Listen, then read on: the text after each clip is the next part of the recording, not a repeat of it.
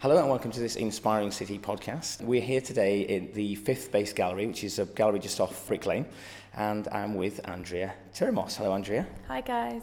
So um, it's going to be a bit of a habit. This uh, we've had a couple of podcasts now, me and you. In fact, I've covered you quite a lot on the blog.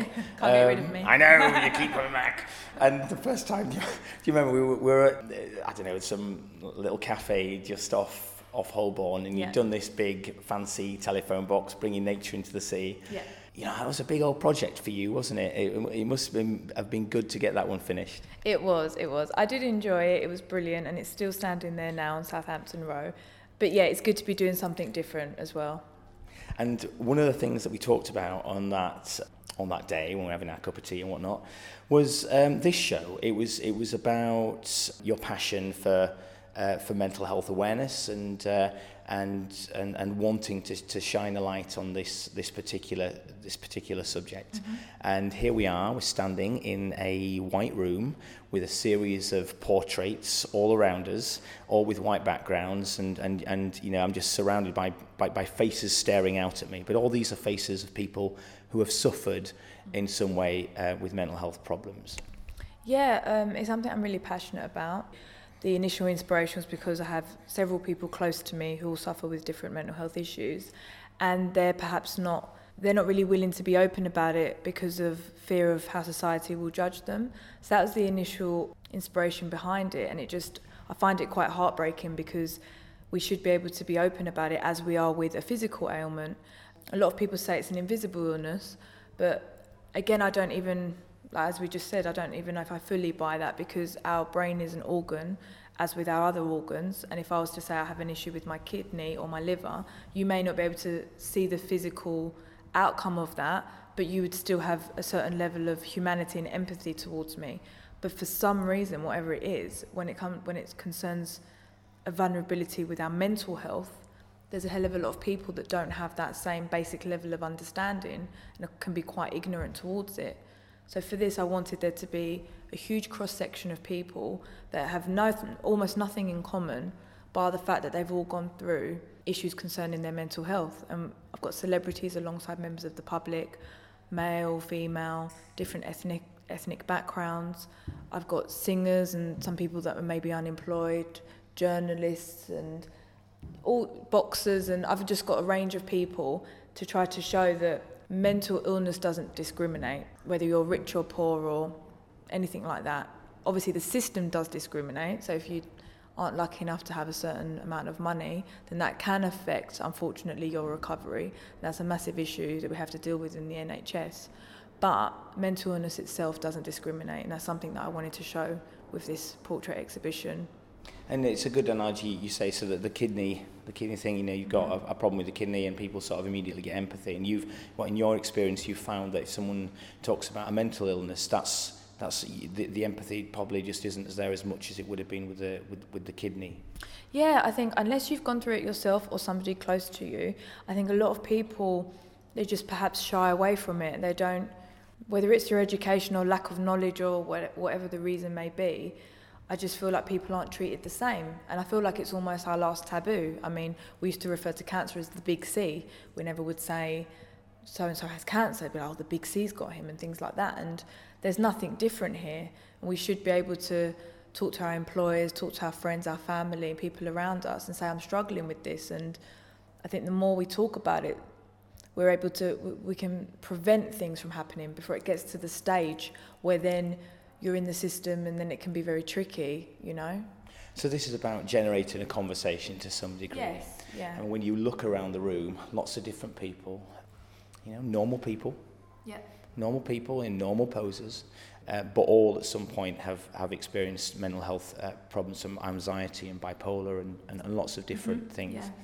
Shall we, shall we go to a few of them and just see? Because yeah. I think one of the th- ones that I've picked out here is uh, one of my, my, my favourite sporting superheroes, uh, Ricky Hatton. Yes. So Ricky Hatton was really great. I was so happy to have him involved in the project.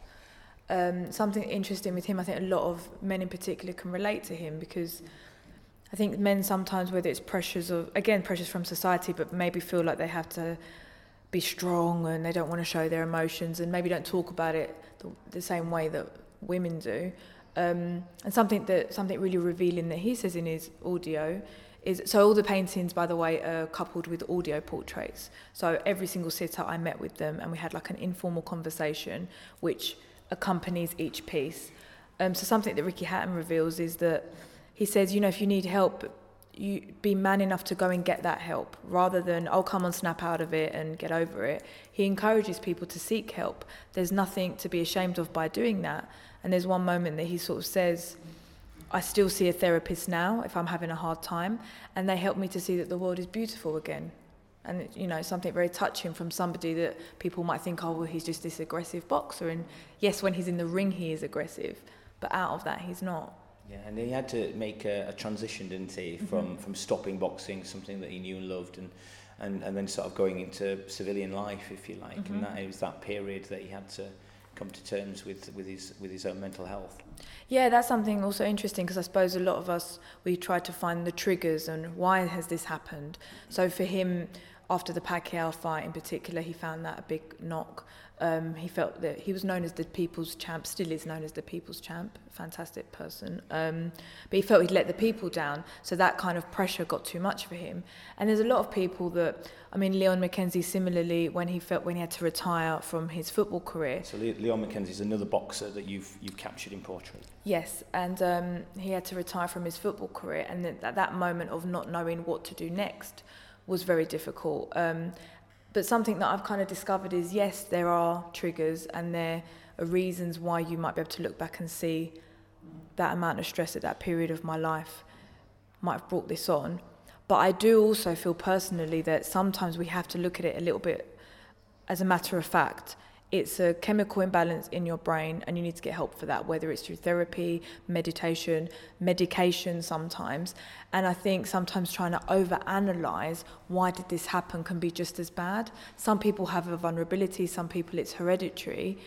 So they might be more likely you know for something like that to happen.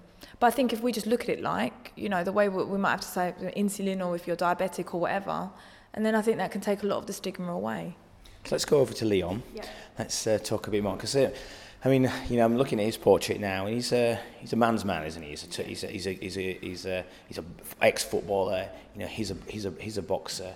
So, what was his story? So, Leon actually, um, so he was a professional Premiership footballer. Um, I think the age of 35, he had to retire, and that was when he first kind of experienced these feelings of extreme depression really devastating news. He actually did also lose his sister to suicide. Um, and Leon, unfortunately, because he didn't have that support system, because he did not feel able to speak to people, he did attempt to also take his life, which he speaks about very openly. Um, he then, of it, fantastically, was able to get through that.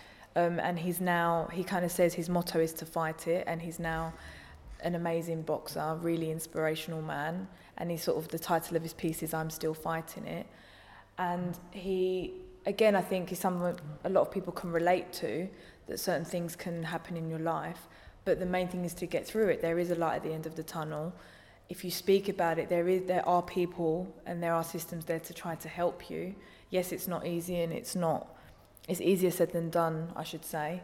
But that's why I did this. I tried to sort of see the art as a vehicle for expression to get just people talking about it. And every the response I've had is really great. And everybody that's come, everybody, whether it's them saying, I have a mental illness, my brother, my partner, my mother, my child, everybody knows somebody. I don't believe the one in four statistic. I really don't. I think, I think nearly all of us at some stage will experience some kind of mental health vulnerability. Just so the, one, the one in four, it's a, a recent survey that said one in four people at some point would suffer. Mm-hmm. From, you, yeah. you, you believe that actually everyone at some point is going yeah, to. I think I think most people at some point, whether it's the lower level of something on a lower level or whether it's something more extreme. But I just think it's something that so many people can relate to, and they only really are able to see that when people start sharing their stories. Okay, let's let's move on to another one. I've got a couple more that I'd like to to point out. I'm going to go uh, to this one here. This is um, this is one of your friends, Tori, and yeah. um, and she's she's looking at us. Um, um, she's a beautiful woman, but she's looking quite vulnerable. So Tori is very beautiful inside and out. gorgeous in fact, and she suffers with anxiety. And what's really interesting about her story is that a lot of it is actually surrounding issues around social media. So the way that we're in this now kind of selfie obsessed society, it's almost as though we're the you know the experience of going out and having fun with friends or whoever is taken away because everybody's just concerned about capturing it and you know we're living our life through screens and whatnot. But in her audio portrait, she does speak about that she finds that really difficult and there's all these apps and all these ways to change how you look so if you have that very small seed of insecurity, these apps and these filters and all the rest of it, they can really, they can really cause that to grow into something quite dangerous. So even at one point she sort of says, of course I'm going to think I look shit when I look in the mirror because I'm able to do what all the magazines have been doing for years with celebs, and now we are all able to do that. And I think it's quite a dangerous thing.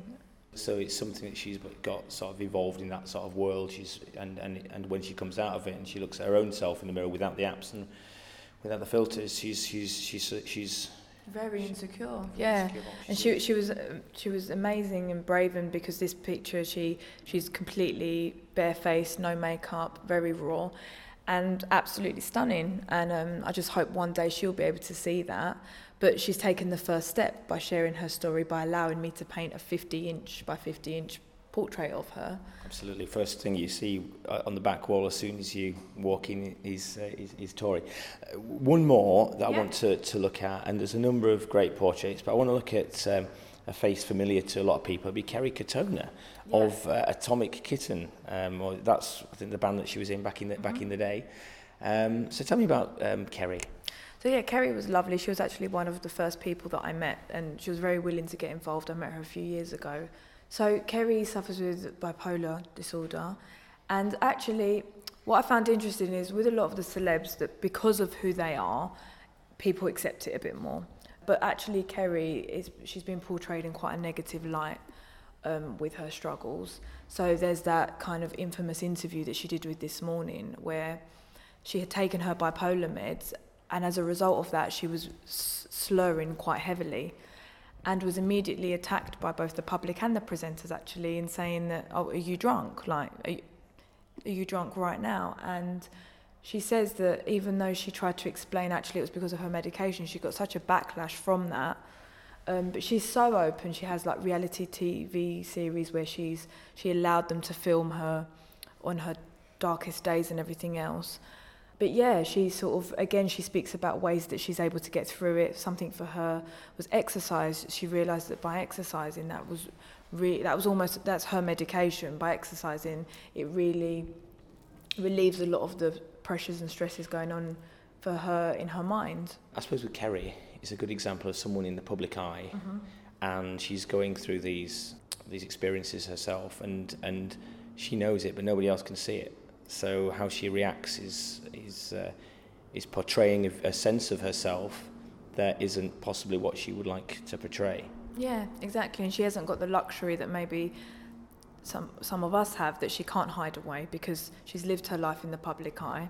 So then she has to also face that scrutiny, but it's very difficult and we're talking about people that are struggling with their mental health. So, you know, that's only going to enhance things because you don't you don't have that basic level of understanding. And for her and other celebs, like maybe Frank Bruno and stuff, I feel like a lot of the time the media sensationalise it. Yeah. You know, oh, so and so's had a breakdown, and they portray it in a very negative light. And they know what they're doing. It's just to sell however many copies, and it's wrong because that's somebody's that's somebody's well-being at stake. So amazing show really really really really good really powerful portraits what what do you when you when people come in here and when they leave the show what what sort of things do you hope that they're going to go away with I think all I could hope is that it just makes them think more about it. So whether that's I'm going to have a conversation with somebody close to me that I think could be suffering, or even if they've been suffering with something, I just I just want people to talk more about it. Um, and if this is a new way that people can do, obviously a lot of people suffering with mental illness are very creative and stuff. So we have already seen that in that way, but I think we've seen a lot of documentaries, we read a lot of blogs, there's a lot of campaigns by fantastic mental health charities. But with this, I just wanted a different way to try to get people thinking about mental health issues, talking about it, and maybe reflecting on themselves. Is there something more I could do if I suspect I mean, something that Mark, who's the um, he wrote a fantastic book under the lemon tree. Something that he said to me in our interview was, "Isn't it interesting that people don't who suffer with mental illness don't get get well soon cards?" That's really interesting. It's almost like there's just this barrier. But yeah, just for people to think about it, and yeah, that's all I can ask for. Hopefully, that's what they'll be doing right now. So, Andrea, thank you very much. Thank you. Thanks for having me.